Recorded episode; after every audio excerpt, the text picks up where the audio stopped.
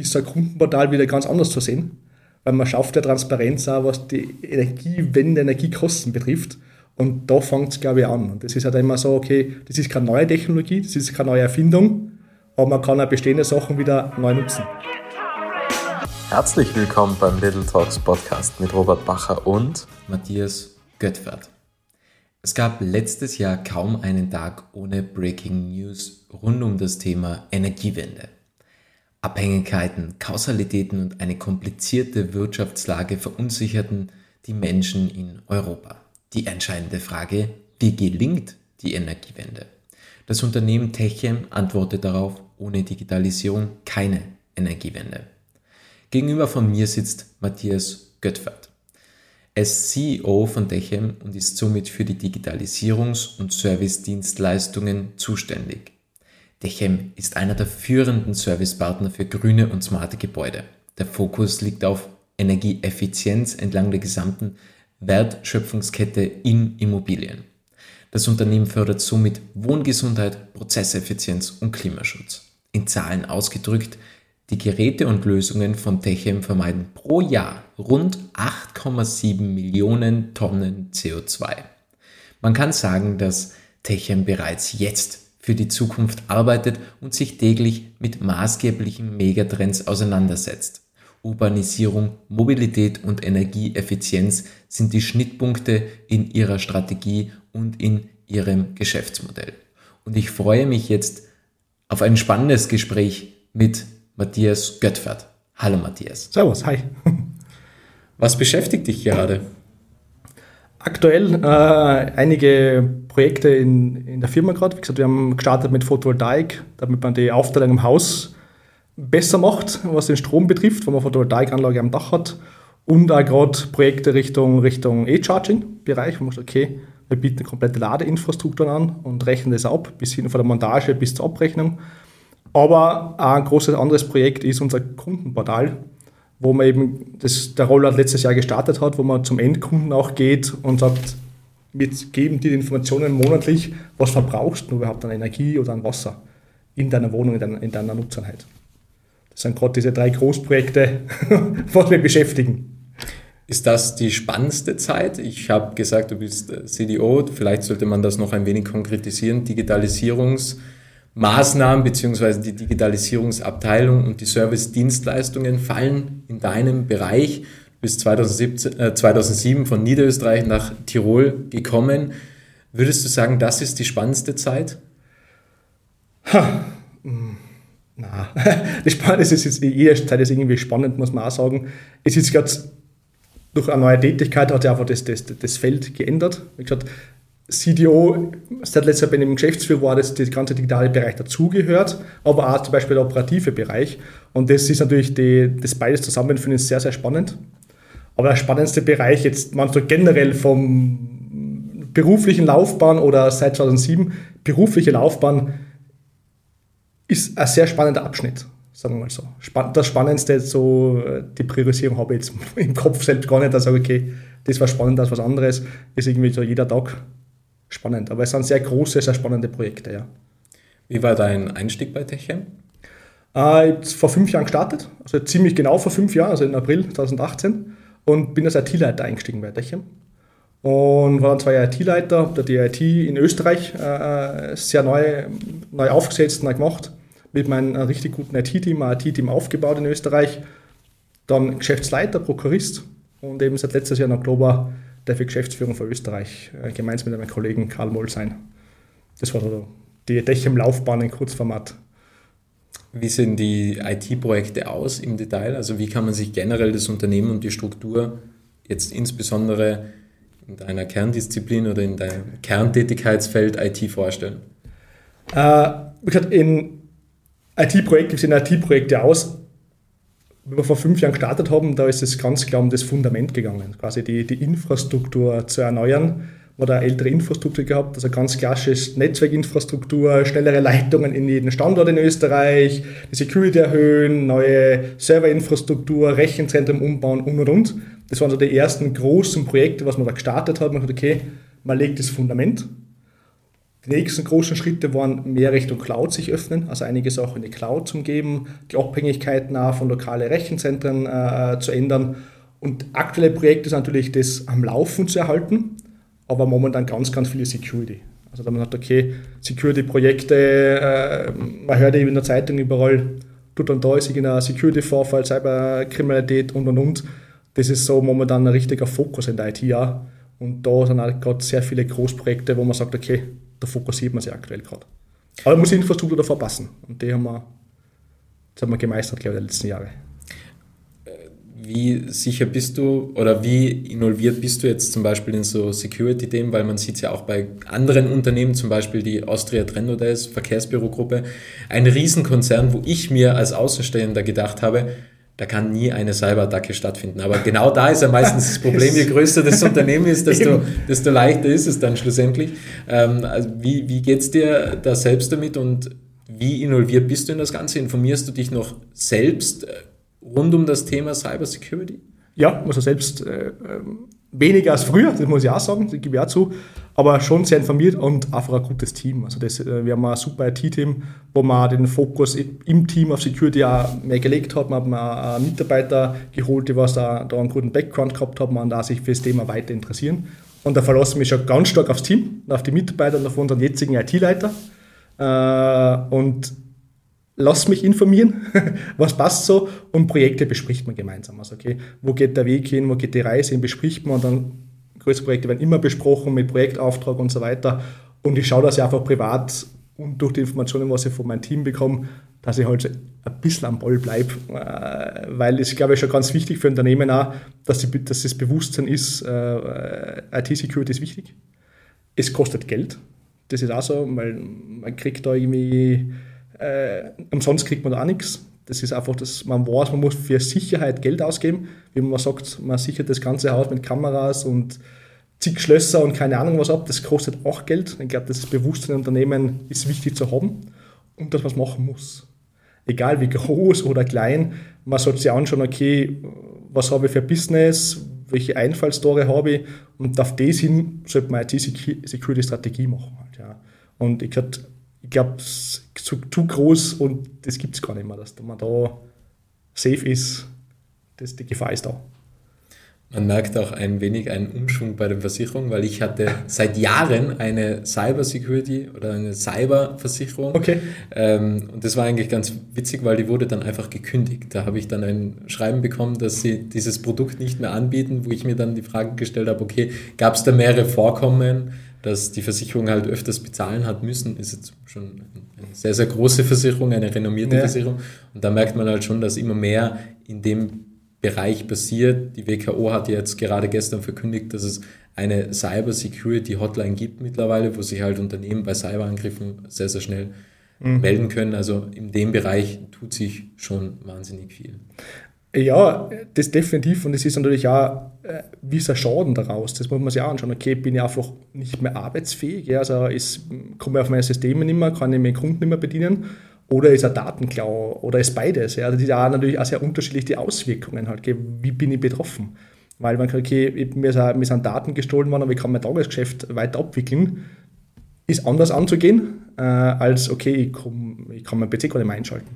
Also da gibt es natürlich auch da sehr unterschiedliche äh, Probleme aus, aus, aus dem Thema, wann man betroffen ist. Und äh, ja, Versicherungen, da wird es sicher viele Zahlungen gegeben haben. Wenn man die Zeitung aufschlagt oder ein bisschen offener für das Thema ist, dann liest man ja mehr in, in die Richtung. Da waren schon richtig große jetzt dabei, die was da betroffen waren und sind da, ja. Wenn man auf eure Webseite schaut, dann sieht man, ihr beschäftigt euch mit Megatrends. Da gibt es die Megatrends namens Urbanisierung, die Mobilität und die Energieeffizienz. Wie beschäftigst du dich mit dem Thema? Setzt du dich da implizit mit den Themen auseinander? Weil sie gehören ja eigentlich zur Firmenstrategie und sind sozusagen Schnittstellen von eurem Geschäftsmodell. Und das ist ja eigentlich so genau das Schwierige. Zum einen hängst du ja in der Gegenwart, ja, jetzt zum Beispiel mit der Cyber Security, wo du sagst, okay, das ist jetzt gegenwärtig, das ist jetzt derzeit das Themenfeld und zum einen befasst du dich ja und auch das Unternehmen Techem mit der Zukunft. Ihr gestaltet ja aktiv die Zukunft, mehr oder weniger. Selbst, also persönlich äh, durch der IT sich ja immer, immer, immer sehr interessiert an Zukunftsthemen. Ob es jetzt ein, im IT-Bereich ist oder im digitalen Bereich, aber auch generell im Technologiebereich, muss man auch sagen. Also wenn man jetzt da, äh, da Mobilität angesprochen mit E-Charging, da war irgendwie so ein automatischer Interesse halt vorhanden bei mir und, und natürlich auch die Dechem dann begonnen auch, das ja, wir, haben, wir sind ja ein Konzern, das heißt, wir sind in, in 19 Ländern und Deutschland ist ja der Hauptsitz und dann gibt es da, fängt der Konzern mit gewissen Themen an oder unsere, unsere Dechem-Gruppe halt und startet da was oder gibt es halt im Land spezifische Anforderungen, was zum Beispiel in Österreich auch mit der Photovoltaik mehr ist, wo man sagt, okay, der Markt äh, benötigt es auch, um sich damit zu beschäftigen oder sogar Kundenanforderungen kommen zum hin, was interessiert mich persönlich. Also bei gewissen Themen ist auch, dass es viel vom Markt aus kommt zu uns und macht es da schon was, gibt es da was bei euch, beschäftigt euch damit, bis hin, okay, es gibt eine Strategie vom Unternehmen, aus Konzernsicht her, man sagt, in die Richtung geht man. Also das ist also, und hat den privaten Ansatz, man ist generell interessiert bei den Themen. Und, und äh, gerade wo man jetzt momentan so Kundenportallösungen, wo ich sage, okay, Kundenportal gibt es schon seit 100 Jahren, aber man dann transparent an, an Endnutzer, wir haben über 500.000 Wohnungen in Österreich, sagen, okay, du weißt, was du dieses Monat verbraucht hast an Heizkosten, an Warmwasserkosten, Kaltwasserkosten, ist ein Kundenportal wieder ganz anders zu sehen, weil man schafft ja Transparenz auch, was die Energiewende, Energiekosten betrifft. Und da fängt es, glaube ich, an. Und das ist halt immer so, okay, das ist keine neue Technologie, das ist keine neue Erfindung, aber man kann auch bestehende Sachen wieder neu nutzen. Also ist, das Spektrum ist breit. Und wie gesagt, bin da sehr interessiert überhaupt und sehr leicht zu begeistern, muss ich auch sagen, für neue Tätigkeiten. Wenn man jetzt auf das Kundenportal blickt, das ist jetzt so meine Frage, man sieht, ich trage eine Apple Watch ja. und da ist natürlich so, äh, wenn man das sieht, okay, man ist jetzt über das ganze Monat irgendwie 10.000 Schritte gegangen, da ist ja schon der Wille da, einfach das noch zu optimieren und sich einfach in dem Bereich zu steigern. Seht ihr da im Umkehrschluss, dass Kunden jetzt durch die neue Transparenz, wo man wirklich ständig up-to-date ist, dass Kunden mehr Einsparungen vornehmen, weil sie sagen, okay, da ist durchaus noch das eine oder andere Optimierungspotenzial da, wo wir weniger Wasser zum Beispiel verbrauchen können. Also man so aktuell schauen wir auf das dann gar nicht so stark, dass wir da jetzt die, die, die Trends ableiten. Das ist sicher definitiv ein Plan, das, das, das früher später so machen. Aktuell konzentrieren wir uns ganz stark auf die Transparenz, zum Beispiel sagen, okay, herausrechnen, was nicht nur was verbraucht, sondern spart du CO2 und so weiter ein. Also solche, solche Maßnahmen mit dem Herausrechnen haben wir noch gar nicht gemacht. In, in, in dem Sinne, wir konzentrieren momentan mehr auf das, transparent zu sein. Und der große Treiber, glaube ich, momentan zum Einsparen ist einfach die Preise. Also da, der Kunde, der, klar, er weiß, was er verbraucht, aber er, muss wissen, welcher Preis da dahinter steckt weil das ist immer so eine Sache, gell. Äh, hat man ja gesehen in den letzten Jahrzehnten, wenn der Preis niedrig ist beim Heizen oder beim Wasser, dann verbraucht man auch mehr, auch wenn ich weiß, was ich verbrauche. Also ist schon immer, äh, die Kosten dahinter sind natürlich schon sehr wichtig, damit man überhaupt was sparen kann halt, ja. Findest du es besser, dass die Energiepreise ein wenig gestiegen sind, weil ja dann eben dieses Bewusstsein da ist, dass man sagt, ich spare jetzt mehr, weil wie du gerade gesagt hast, wenn sie billig sind, dann schaut man ja nicht auf den Preis, dann ist man ja eher verschwenderisch. Und auch wenn es jetzt zum Beispiel komplett nachhaltige Energie ist, sollte man ja auch sparsam mit dem umgehen. Also nur weil jetzt zum Beispiel auch eine Energie aus PV-Anlagen kommt, zu 100 Prozent beispielsweise, heißt es ja auch nicht, okay, ich muss jetzt da verschwenderisch damit umgehen. Na, also, also sehr spezielle Frage. Gut oder schlecht finden, das überhaupt. Also, dass jetzt Preise steigen und dann, und dann äh, äh, Leute Probleme haben, das zum Zahlen oder nicht mehr heizen können, das ist überhaupt nicht gut. Das, das, das, das äh, gibt es ja kein gut oder schlecht. Aber natürlich das Bewusstsein wird durch höhere Preise mehr, mehr geschärft. Und man kann zum Beispiel bei einer ähm, Strom aus Photovoltaik wahrscheinlich auch einfach verschwenderischer sein, weil es den ganzen Tag produziert und ich der direkte Abnehmer bin, dann habe ich natürlich auch, kann ich vielleicht ein bisschen verschwenderischer sein. Aber, aber das jetzt besser finden, dass die Preise steigen, ist nicht gut.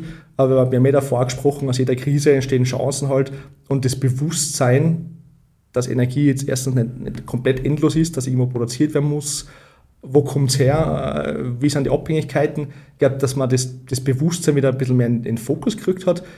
Das ist aus dieser, aus dieser schlechten Krise äh, sicher das Gute, was man mitnehmen kann. Aber da man jetzt irgendwelche äh, Probleme hat, seine Heizkostenrechnung zu zahlen oder, sowas, das ist natürlich in keinster Weise positiv. Wie war dein Bewusstsein vor fünf Jahren, als du eingestiegen bist bei Dächern? Ha, äh, anders. ich bin ja mehr oder weniger direkt von der Bankenbranche gekommen. Ich war ein Jahr in, in der Bankenbranche unterwegs. Äh, sagen wir so, es war anders, das Bewusstsein. Das nicht so, die Branche nicht so im Fokus gehabt. Äh, man hat sich dann viel mehr beschäftigt, was da überhaupt dahinter steckt. Also, okay, Energieabrechnung wird einfach gemacht, aber warum wird sie gemacht? Äh, was bringt sie? Äh, wer macht sie? Wie macht man sie? Und so weiter.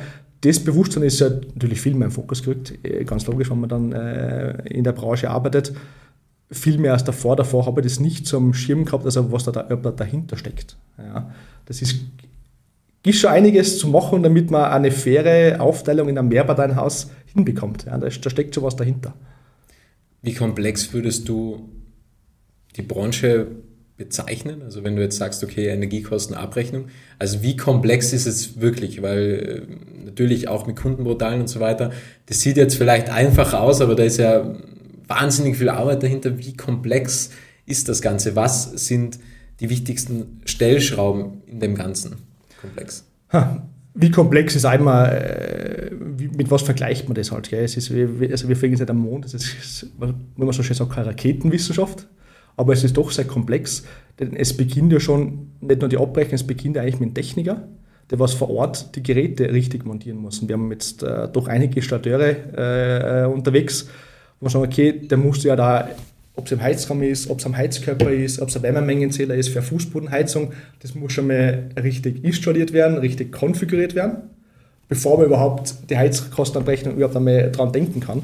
Das heißt, da fängt die Komplexität schon an und es sind auch eigene Produkte. Also das ist eine, wir haben einen Dächenzähler, was wir verbauen. Das heißt, das ist von der Produktentwicklung weg, dass die Geräte auch wirklich richtig zählen, bis hin über Wasserzähler, die was auch geeicht sind, wo man Eich, Eichung hat und man sagt, okay, die kann laufend getauscht, hat man mit der, mit der produktischen Komplexität, die wir dann müssen dann richtig installiert werden und danach werden diese Produkte, also diese, diese Geräte abgelesen und damit die Heizkostenabrechnung erstellt und die Heizkostenabrechnung wird anhand von einem Gesetz erstellt. Das ist, ein Heizkostengesetz in Österreich und die Abrechnung baut auf das auf. Das heißt, umso komplizierter das Gesetz, wir haben jetzt einige Gesetzesänderungen gehabt die letzten, die letzten Jahre auch, da wird so Corona getrieben, EU, neue EU-Richtlinien. Das hat er dann schon auch nicht komplizierter, komplexer gemacht. Also das ist, man muss schon wissen, was man tut. Und wie gesagt, man ist auch an, an ein Gesetz gebunden, zum sagen, okay, ich tue gesetzestreu abrechnen. Das heißt, die Komplexität ist schon vorhanden. Bezüglich den Produkten, ich habe es in der Anmoderation gesagt, eure Serviceleistungen und eure Produkte sparen 8,7 Millionen Tonnen CO2 ein. Wie oft werden solche Produkte erneuert? Gibt es da neue Produkte mittlerweile in der Pipeline, wo ihr sagt, okay, wir sind jetzt da wieder auf eine neue Lösung gestoßen, was noch mehr Einspar äh, Einsparungspotenzial bietet? Definitiv. Also momentan, also die Produkte werden laufend erneuert, laufend verbessert. Momentan das, das, das große Thema, wo man dann sehr viel einspart, ist das, unsere TSS3-Anlage heißt es. Das sind einfach Smart Meter Gateways, wo man sagt, okay, früher hat immer jemand hinfahren müssen in jedes Objekt, hat dort abgelesen, teilweise sogar in die Wohnungen rein müssen. Also wo man ganz früher, wo man so Verdunstrechner gehabt hat. Jetzt ist ein Gateway im Stiegenhaus oder mehrere, je nachdem wie groß das Haus ist, installiert und wenn vollautomatisch die Daten zu uns übertragen. Das heißt, da muss niemand mehr, mehr hingehen.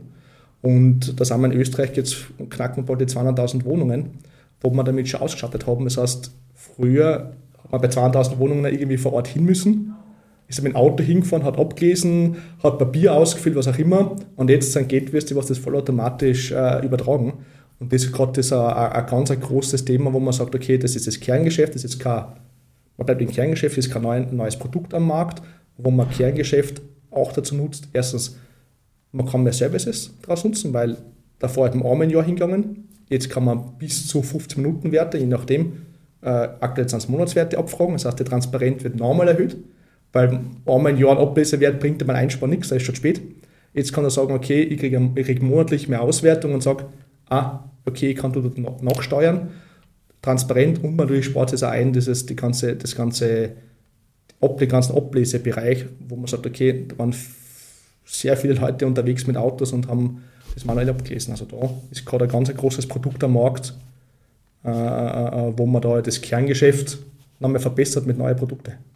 Wie setzt ihr die Leute jetzt ein? Weil wir haben ja auch einmal telefoniert, auch ihr seid ja ständig auf der Suche nach neuen Leuten und wenn ihr jetzt quasi Ressourcen, Ressourcen schafft, wo jetzt die Leute nicht mehr hinfahren müssen äh, zu den ganzen Haushalten, dann schafft ihr sozusagen zeitliche Ressourcen und Fachkräfte. Wie werden die jetzt eingeteilt? Also haben die jetzt neue Tätigkeiten im Unternehmen oder baut ihr jetzt einen neuen Bereich auf, wo diese Menschen dann ihre Tätigkeit ausüben können? Oder eine, eine andere Tätigkeit? Also das, das äh, muss man differenzieren, das sind jetzt freie Dienstnehmer gewesen. Also da haben äh, viele, äh, es waren keine fix angestellten Mitarbeiter, was ablesen gegangen sind, also freie Dienstnehmer, die was das nebenbei gemacht haben, in der Pension gemacht haben und so weiter, die was da ablesen gegangen sind. Das, die brauchen wir auch weiterhin einige, also es ist nicht komplett alles auf Funk, also wir haben über 500.000 Wohnungen aktuell, 80% auf Funk, da muss man auch noch hinfahren und wird 200.000 was vollautomatisch senden. Also es ist weiterhin so, dass sehr einige Mitarbeiter unterwegs sind. Sonst ist das Unternehmen generell das letzte Jahr sehr stark gewachsen, einfach weil auch der, Wohnungs-, der Wohnungsmarkt wächst. Das heißt, wir haben mehr Wohnungen gebaut, mehr verdichtete Bauweise. Das heißt, wir brauchen mehr Installateure, die was das installieren äh, oder, oder andere Fachkräfte, die was äh, andere Tätigkeiten äh, durchführen, zum Beispiel diese Gateways, was installiert werden, ist komplett ist keine Tätigkeit für den Installateur. Das wird auch von technischen Ablesern nennen die was Ablesung machen, aber zum Beispiel die neuen Gateways installieren. Und die natürlich auch warten und, und, und austauschen, Reparaturen sind und und und. Also da zum Beispiel technische Ableser, der geht ablesen, aber installiert auch dann die Gateways im Stiegenhaus für die Ablesung. Passiert die Produktentwicklung in Deutschland oder könnt ihr jetzt auch regional unter Anführungsstrichen in Österreich neue Produkte entwickeln und sagt dann, okay, in Deutschland, wir haben jetzt ein neues Produkt entwickelt, also habt ihr da auch eine eigene Produktentwicklung oder geht das alles über Deutschland, über den Konzern? Also man muss schon, von was spricht man jetzt bei Produkte? Produkte entwickeln wir selber auch. Aber jetzt, wenn man jetzt das, das, das Gerät an sich, da gibt es eine zentrale äh, Produktentwicklung, was das Gerät betrifft. Also ist das auch, man sieht es da hinten im Podcast natürlich nicht, ist es also ein Heizkostenverteiler auf, auf, auf einen Heizkörper montiertes Zähler, der was den Heizkörper misst. Dann natürlich, das wird zentral äh, äh entwickelt und ausgerollt. Aber zum Beispiel Produkte wie unser aktuelles Kundenportal, das ist eine österreichische Entwicklung. Wir haben eine Direktverrechnung, wo wir direkt mit dem Endnutzer äh, die, die Heizkostenabrechnung durchführen. Oder wir haben auch eine Tochterfirma in Österreich, das ist die Wassertechnik, die was ja ganz stark mit dem Thema Trinkwasser beschäftigt, also Legionellenbekämpfung, äh, Wasseraufbereitung und und und. Das ist auch ein Produkt, was es in Österreich gibt. Also das, je nachdem, was man als Produkt sieht. Ja. Der Zähler wird schon zentral entwickelt. Und die Ausbildung von den ganzen Technikern, die findet in Österreich statt, im Endeffekt, oder? Also, weil ich frage mich natürlich, wenn man jetzt da neue Geräte und so weiter installiert, da braucht man ja auch ein Know-how dazu. Genau. Die werden aber dann immer quasi auch in, in, in, in Tirol jetzt speziell ausgebildet? Also habt ihr da ein, eine eigene Akademie oder ihr seid ja fast in jedem Bundesland in Österreich vertreten, das muss man auch sagen, fast, ja. Stimmt, ja. Wie das Burgenland. ja. ähm, also wird das dann überall in jedem Bundesland, äh, findet da einfach die Ausbildung statt oder gibt es da eine eigene Ausbildungsakademie, wo man sagt, okay, Dechem Academy und da lernen die alles über unsere Produkte also und Lösungen. Die Dechem Academy gibt es schon, aber jetzt nicht standortgebunden. Das heißt natürlich, wir haben jetzt in, in ganz Österreich verstreut Techniker, wir haben Montagetrupps, die was überregional unterwegs sind und da gibt es halt äh, äh, gewisse Techniker, die was die Schulung durchführen oder neue Produkte, die was dafür ausgebildet sind, die neue Produkte, die testen sie und bringen es dann äh, äh, zu den Kundentechnikern, zum Kunden hin und natürlich eigenes Produktmanagement auch in Österreich. Und da, wenn die Schulungen, es gibt natürlich auch Schulungen, wenn du neu anfängst, gibt es eine gewisse Einschulungsphase, wo du halt geschult wirst. Das ist viel vor Ort, viel mitfahren, aber auch manchmal in Innsbruck, wo wir so große Montagewände haben, wo man das in Trockenübungen durchspielen kann, bis hin ein neues Produkt kommt, Produktmanagement, du das mit der Montage testen und macht dann gezielte Schulungen bei den Techniker, je nachdem, wo man es jetzt gerade ausrollt oder dann flächendeckend. Das ist, das ist die Techem Academy, da gibt es ganz viele Dinge, aber es ist nicht äh, lokal gebunden jetzt an. Da man da okay, man schult jetzt nur dort. Wir haben gerade in jedem Bundesland haben wir äh, zwischen 7, 8 bis 15 Monteure mindestens und deswegen sind wir da sehr flexibel, was das betrifft. Warum seid ihr nicht im Burgenland? Ich seid im Burgenland schon aktiv, was Kunden betrifft, wir haben keinen Standort im Burgenland. Hat das spezielle Gründe? Also Nein, das wird von Wien mitbetreut. Also ah. da hat man in Wien äh, und das wird Wien, Niederösterreich, Burgenland wird gemeinsam gemacht. Das hat das. Kein Grund. In der Anmoderation habe ich ja gesagt, steht auch auf eurer Webseite, ohne Digitalisierung gibt es keine Energiewende. Wie stehst du zu, zu dem Satz und was verbindest du auch mit dem Satz? Äh, hinter dem Satz stehe ich komplett dahinter, natürlich was meine Laufbahn betrifft, IT, von der IT kommen, dann eben ein komplett Digitalisierungsbereich, also da stehe ich ganz dahinter. Jetzt auch branchenübergreifend, muss ich da auch sagen. Also das ist klar, die Dechem, ganz wichtig, da steht dahinter, aber generell ist dieser Satz, glaube ich, sehr wichtig, weil Digitalisierung schafft einfach sehr viel Mehrwert in der Energiewende. Heißt nicht, dass es der Hauptgrund ist, aber es ist ja ohne dem geht es nicht. Da sind viele Parameter, viele Gründe, wo man sagt, okay, das brauchen wir für die Energiewende und eine ganz wichtige Säule, ein wichtiger Baustein ist einfach die, ein neuer digitaler Weg. Und, und, und was das bedeutet, vielleicht auch, wie gesagt, Kundenmodell haben wir angesprochen, davor haben wir einmal ein Jahr Abrechnung gekriegt auf einen Zettel und jetzt weiß ich monatlich, was ich verbrauche. Bis hin zu meiner Abrechnung dann. Und das ist schon, ein, glaube ich, ein, ein weit ein großer Mehrwert, was durch Digitalisierung geschaffen wird, wo ich sage, okay, da kann an der Energiewende mitgestalten. Das ist ganz ein wichtiger Meilenstein, ja. Denkst du, dass die Energiewende rein mit Digitalisierung funktioniert oder würde es dann auch irgendwann, wenn man jetzt Richtung Klimaschutz blickt, muss man irgendwann auch mit Einbußen bei sich selbst rechnen, dass man sagt, okay, natürlich, der Verzicht gehört dazu und zusätzlich kann man sich natürlich auch auf äh, diverse Digitalisierungstools verlassen, die was den Klimaschutz vorantreiben. Wie gesagt, na, äh, wer davor gesagt, das ist eine, eine gewisse Säule oder ein Baustein in der ganzen Energiewende, ein wichtiger, aber nicht, nicht, ist nicht nur die Digitalisierung. Also das sind schon mehrere Bausteine, was dazugehören.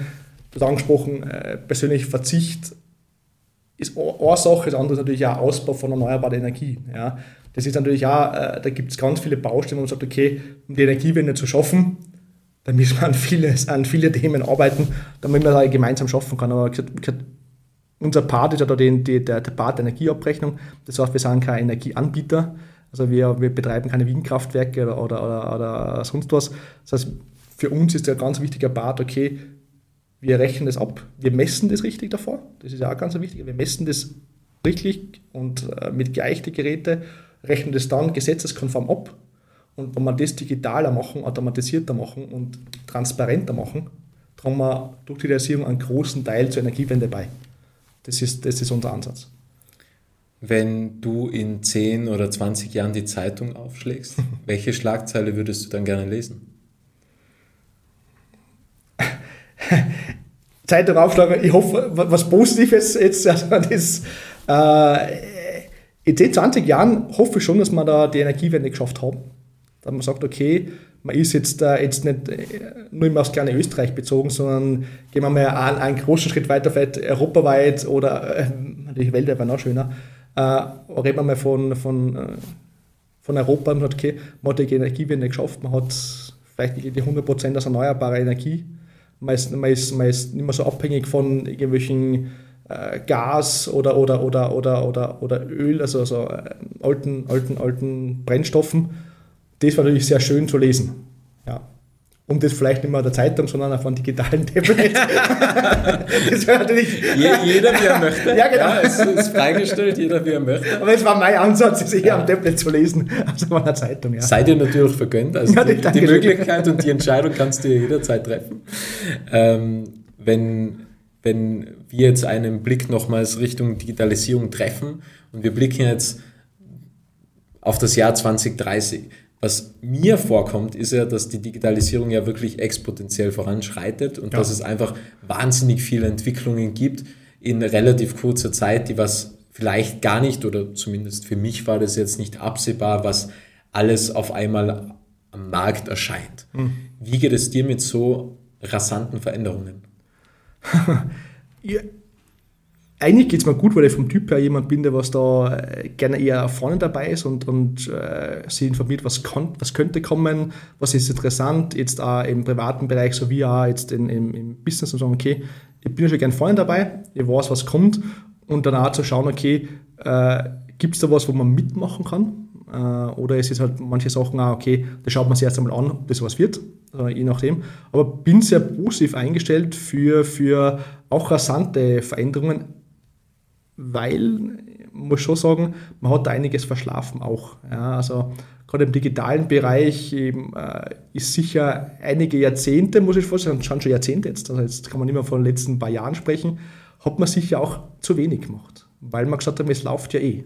Ja, und natürlich ist es jetzt immer schwer, man versucht immer alles so schnell aufzuholen, aber an sich, glaube ich, ist, ist, ist, ist, ein, ist ein schneller Fortschritt schon positiv zu, äh, anzusehen. Ja, wenn man sich äh, entwickelt und man entwickelt sich schneller, natürlich, man muss mitkommen, das verstehe ich schon.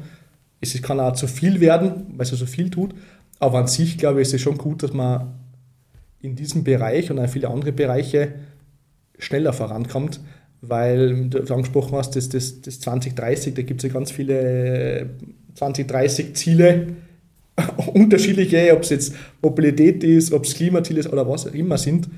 Naja, das, die Zeit vergeht schon schnell. Ja, und, und, und da muss man äh, schnell Maßnahmen ergreifen, um, um das überhaupt zu schaffen. Also von dem her bin da gern dabei.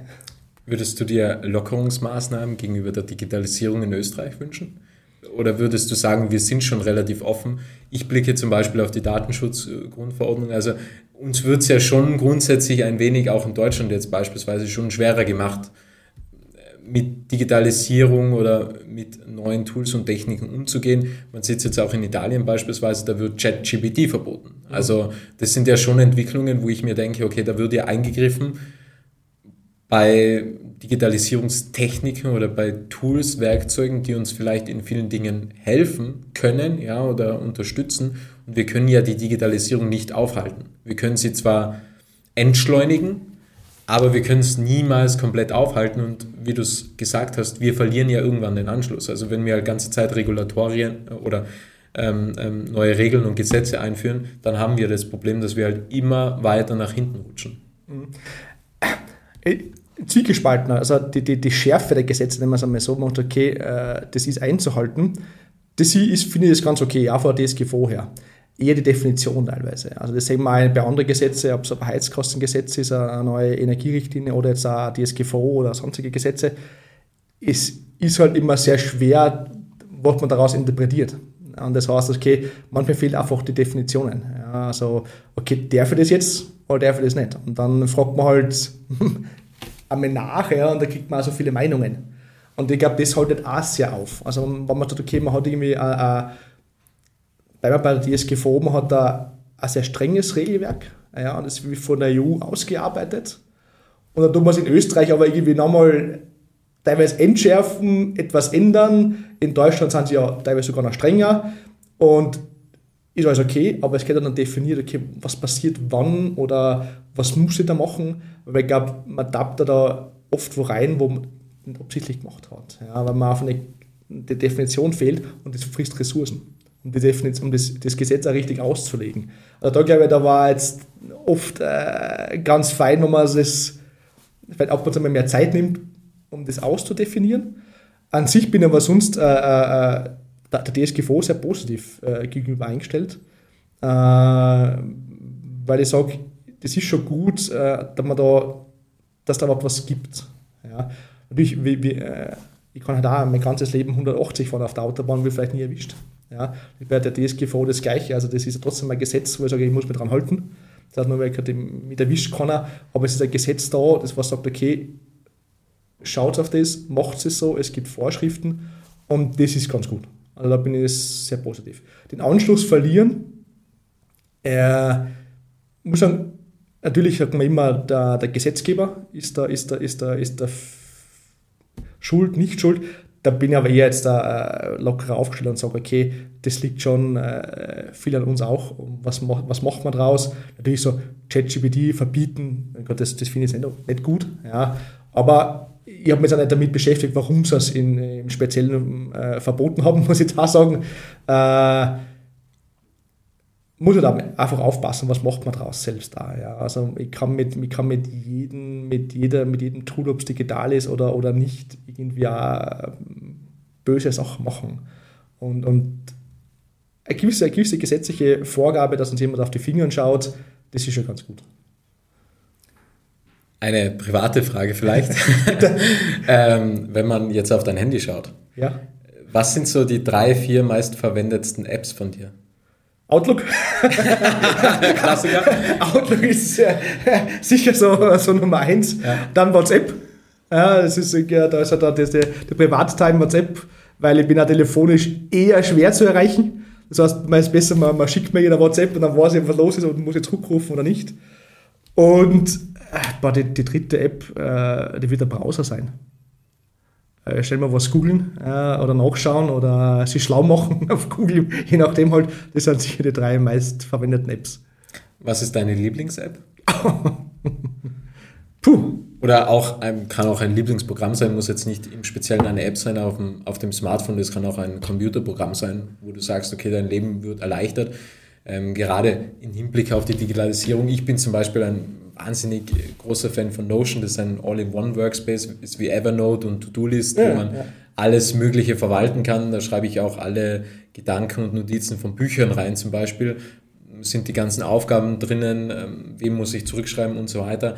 Also da plane ich mein komplettes Leben mehr oder weniger darüber. Wenn das irgendwann crashen würde, das Programm, dann habe ich wäre schlimm. sehr viel, sehr viel Frust und zum Zweiten ein großes Problem, meiner Meinung nach. Ähm, aber das ist zum Beispiel ein Tool, ohne dem kann ich tatsächlich nicht mehr leben, würde ich jetzt sagen. Äh, äh, nicht mehr leben, ist ja, aber war schon was du meinst. Ja, ja. Wahrscheinlich Teams. Ja, also äh, die haben Teams, Microsoft Teams schon vor Corona eingeführt und das hat natürlich auch irgendwie seinen, seinen Ruf. Aber zum Zusammenarbeiten, also okay, oder Teams, wo ich zum Beispiel für den Bereich, für die Abteilung, was auch immer, gesammelt meine Dokumente, mein OneNote, die kommen jetzt mit OneNote, ist natürlich auch wichtig, die Notizen drin habe. Ich kann chatten, ich kann Kommentare, aber auch dann telefonieren. Also Teams ist schon jetzt, ich kenne glaube ohne Team schon ein Leben, ja, aber es ist schon sehr, sehr im Fokus. Also beim täglichen Arbeiten, ich glaube, ich habe jeden Tag irgendwie Teams, Outlook auch, aber Teams hat sich schon einen gewissen Stellenwert äh, erarbeitet in, in meinem Alltag. Das möchte ich ja nicht mehr missen. Das hat, das hat einiges verbessert. Und da wart ihr, wenn man das so anhört und wenn du sagst, okay, schon vor Corona habt ihr mit Teams gearbeitet, wart ihr höchstwahrscheinlich einer der Vorreiter. Denn eigentlich diese Umstellung kam ja erst meistens oder bei den meisten Unternehmen während Corona schlussendlich. Glaube ich schon. Also wir, wir, äh, bei uns war das so, innerhalb von zwei Tagen waren alle Mitarbeiter im Homeoffice. Also wir waren da definitiv sehr gut unterwegs. Vorreiter, sagen wir mal ja, waren wir Vorreiter. Also wir haben Microsoft Teams schon gehabt. Wir haben eine komplette Cloud-Telefonlage schon davor gehabt. Die waren wir knapp davor, aber also nicht mehr lokale Telefone mit ISDN-Anschlüssen, sondern eine Cloud-Anlage und sagen, okay, telefoniere halt von daheim, ich habe mein Handy, ich habe mein Headset. Äh, Ich habe Teams, wir haben ein komplettes, muss man auch sagen, Dokumentenmanagementsystem. Das heißt, wir haben keine Archive mehr. Unser Eingangspost wird schon von einem Dienstleister eingescannt und ins Dokumentenmanagementsystem gegeben. Das heißt, du bist komplett unabhängig äh, äh, von wo du arbeitest. Also wir haben alle Systeme bei uns, sind überall verwendbar. Jetzt überall ist ein bisschen was haben wir schon gesperrt auch. Das, und das haben wir alles vor Corona gehabt.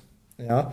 Und deswegen, das Einzige war eher diese, diese wir haben ein paar Desktops gehabt, jetzt haben wir alles Laptops, da haben wir, da haben wir die Desktops mit heimnehmen müssen. Das war gerade das größte Hindernis schon, okay, wie transportiere ich meinen kleinen, also Mini-Desktop-Rechner und meinen Bildschirm haben bei den Mitarbeitern, aber nicht, wie sind die Systeme verfügbar.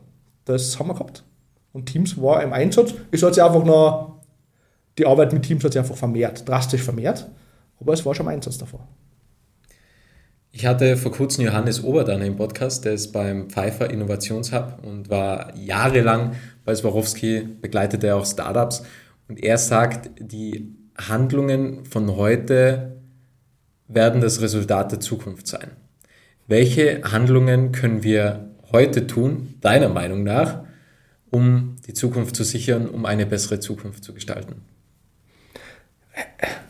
viele Bereiche halt, bleiben wir bei Nachhaltigkeit, weil sonst äh, gut, kann, man, kann man mehrere Bereiche reden. Einfach, ich, das, das, das, das, Verständnis und, und äh, schärfen, was bedeutet das eigentlich auch, wann, wann, ich, was, was mache, egal was ich mache, welche, welche, welche Auswirkungen hat das denn? Ja? Das heißt, okay, ich baue halt ein Haus, ja, mit was baue ich das? Ja? Ist das, ist das wie ist es schon gedämmt? Ja? Sind das, welche Fenster sind das? Okay, welche zentrale Heizanlage habe ich? Äh, äh, richtige Entscheidungen treffen, wo ich sage, okay, vielleicht denke ich mal in den nächsten 10, 20 Jahre und nicht nur auf die nächsten drei Jahre. Ja. Und egal, egal was man macht, egal welche Entscheidungen, in welchem Bereich, glaube ich einfach, das, das Bewusstsein, was ist mit der Entscheidung in 10, 20 Jahren, wenn man das ab und zu mal drüber nachdenkt, kurz, glaube ich, wird man andere Entscheidungen durchaus treffen. Ja. Definitiv, vor allem bei Familienunternehmen habe ich immer wieder gehört, wir denken nicht in Jahren oder in Quartalen, sondern wir denken immer in Generationen. Und das trifft eigentlich relativ gut das, was du gesagt hast, nämlich einfach weiterzudenken als wie, okay, was ist in einem Jahr oder was ist in zwei Jahren, sondern welche Auswirkungen hat das in zehn Jahren oder genau, wie ja. sieht es für die nächste Generation dann schlussendlich aus? Also auch, wie gesagt, auch, auch themenunabhängig jetzt. Also das kann man ja im privaten sowie auch im Unternehmen gut äh, anwenden, sagen, okay, einfach, wenn man, ich glaube, ab und zu muss es immer, immer äh, groß nachrechnen und so, ab und zu reicht es einfach einmal kurz nur über das Thema nachzudenken. Ja.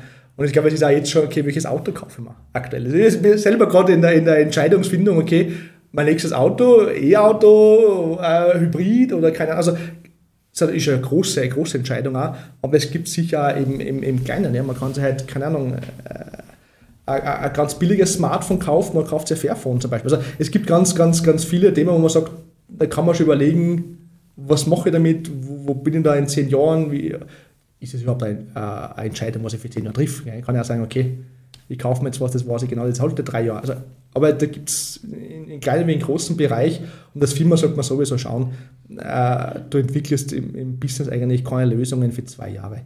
Das ist, äh, man versucht ja äh, ein nachhaltiges Produkt, aber man ja Geld verdienen will damit, am Markt zu bringen. Das heißt, da ist jetzt ein äh, kurzfristiges Denken ja sowieso fehl am Platz. Äh, man führt ein Produkt ein, was jahrelang oder vielleicht am besten, solange es ein Unternehmen gibt, irgendwie auch äh, was abwirft. Ist ja ganz, ist ja ganz klar. Ja. Definitiv. Was du jetzt noch wegen den Produkten angesprochen hast, Dynafit sagt ja zum Beispiel, das Produkt, das du derzeit besitzt, ist das nachhaltigste, das es gibt. Mhm. Da denke ich mir, das ist eigentlich Wahnsinn, dass eigentlich ein Unternehmen, was Konsumgüter produziert, sagt, okay, das nachhaltigste Produkt, das es gibt, ist das, was du bereits hast. Das ist mhm. die Jacke, die Skitourenjacke, was bereits bei dir im Kleiderschrank hängt. Und da denke ich mir, ist ganz interessant, dass es bereits Unternehmen gibt, die was auch ähm, im Konsumgüterbereich sagen, okay, Nachhaltigkeit ist uns auch wichtig und wir wollen halt mehr Reparatur zum Beispiel anbieten oder dass wir die Kleidung einfach in gewissen Weisen erneuern, anstatt dass immer wieder was Neues gekauft wird. Also die denken ja auch schon längerfristig, vielleicht ist das fürs Geschäftsmodell kurzfristig schädigend, aber für die Marke oder für die Nachhaltigkeit ist es natürlich super, wenn man so denkt. Ist so. Wir haben das, die, ich muss sagen, auch durch, durch, durch Corona, durch Lieferprobleme, haben wir da mit dem, gibt immer einen Grund, ja, haben wir da mit dem Thema beschäftigt, zum Beispiel, dass wir jetzt sehr, sehr viele Geräte nacheichen. Also man baut Geräte aus, wenn man, muss, man hat eine Eichfrist, also alle fünf Jahre müssen wir zum Beispiel unsere Wasserzähler, beim Wasserzähler müssen wir, müssen wir tauschen.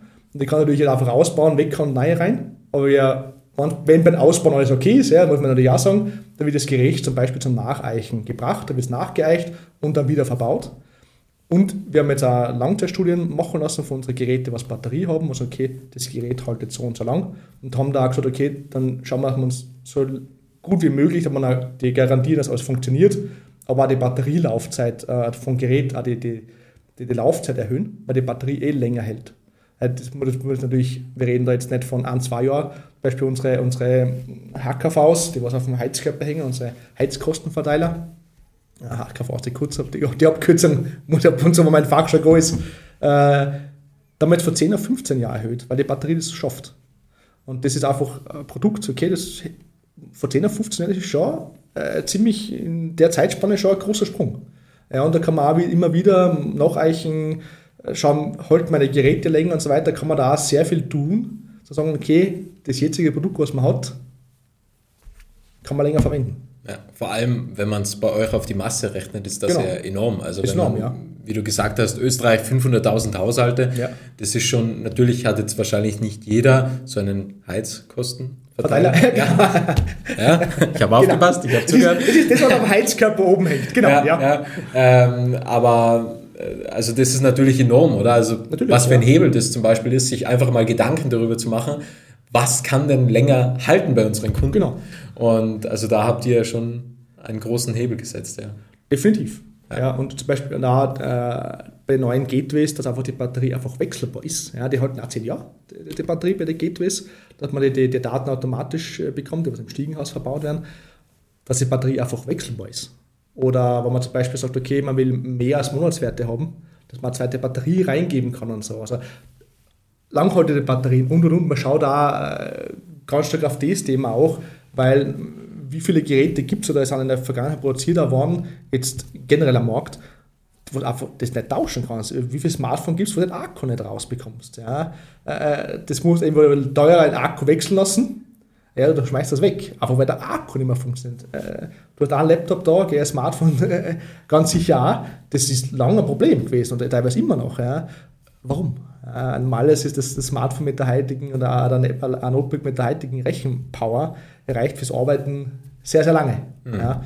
Meistens ist der Akku, der was zur Neige geht. Und da zum Beispiel haben wir auch in der IT äh, begonnen, Akkus zu kaufen für Notebooks, weil durch ein Notebook in, im, im Businessbereich, das ist voll dauernd in Verwendung, dass wir die Akkus tauschen. Also wir haben einen großen Teil Akkus gekauft und tauschen die gerade bei unserer Techniker aus, die Akkus einfach direkt aus und das ganze Gerät. Ja. Also da kann man schon auch manche Produkte hinterfragen, warum geht das nicht? Und schauen, okay, kann ich das auch, wenn ich es zukaufe, das Produkt, gibt es da Möglichkeiten, das trotzdem die, die, die, die, die Lebensdauer zu, zu erhöhen?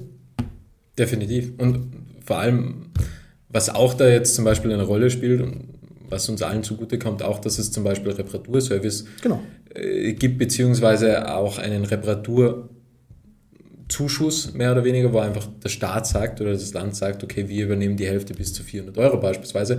Also man merkt halt schon, dass da einfach immer mehr Bewusstsein stattfindet. Ja. Und da ist es natürlich schon verwerflich, dass es einige Hersteller gibt da draußen, die was sagen, okay, wir sind die Einzigen, die was wissen, wie man so einen Akku tauscht. Genau. Aber das sieht man auch zum Beispiel bei den Autos, wie schwierig es mittlerweile ist, eine Glühbirne zu tauschen, oder? Also dass man da halt wirklich in das Auto ausfahren muss und so weiter. Also wir schaffen uns ja wirklich Produkte, die was halt immer noch komplexer sind, damit einfach eine Abhängigkeit entsteht und wir sollten eigentlich immer mehr Richtung Unabhängigkeit. Aber die Möglichkeit ist da, also die Möglichkeit ist da. Ja. Passen, ja. Das, aber stimmt schon. Die Abschlussfrage, Matthias, es ist immer dieselbe Frage. Was möchtest du noch sagen? Ha. Ich habe mal äh, über sehr viele coole Themen gesprochen. Erstens einmal danke. Das war ein super spannendes Gespräch. Das, der Podcast und das Vorgespräch und das Telefonat, was wir gehabt haben, war schon extrem spannend. Also vielen Dank für die Zeit. Das möchte ich auf jeden Fall sagen. Äh, danke, dass wir über die Themen so gesprochen haben. Es ist äh, gerade Nachhaltigkeit, wo mir wichtig war, darüber zu sprechen und auch die digitalen Themen ansprechen. Danke, dass wir das, das, das erwähnen haben dürfen. Das ist super. Und ich habe jetzt nichts mehr, was ich sage, okay, das, das, das fehlt mir jetzt noch. Also da, wir sind von meiner Seite aus ist alles gesagt. Ich bedanke mich. Also vielen Dank für deine Zeit, für das spannende Gespräch, für die Einladung zu euch, zu dir nach Innsbruck. Es war mir eine große Freude. Ich habe dir damals auf LinkedIn geschrieben, mir war tatsächlich das Unternehmen jetzt nicht so präsent im Kopf. Ähm, und wenn man sich mal näher mit euch auseinandersetzt, dann merkt man, was da eigentlich alles dahinter steht und alles dahinter steckt und wie viel Know-how und wie viel Innovation auch dahinter ist und wie ihr in Richtung Nachhaltigkeit arbeitet. Und es war mir eine große Freude, eine große Ehre. Es war ein super spannendes Gespräch und vielen Dank, lieber Matthias. Dankeschön. Es freut mich sehr, dass du das Interview bis zum Ende angehört hast und wenn du keine Folge mehr verpassen möchtest, dann abonniere jetzt Little Talks in deiner Podcast-App.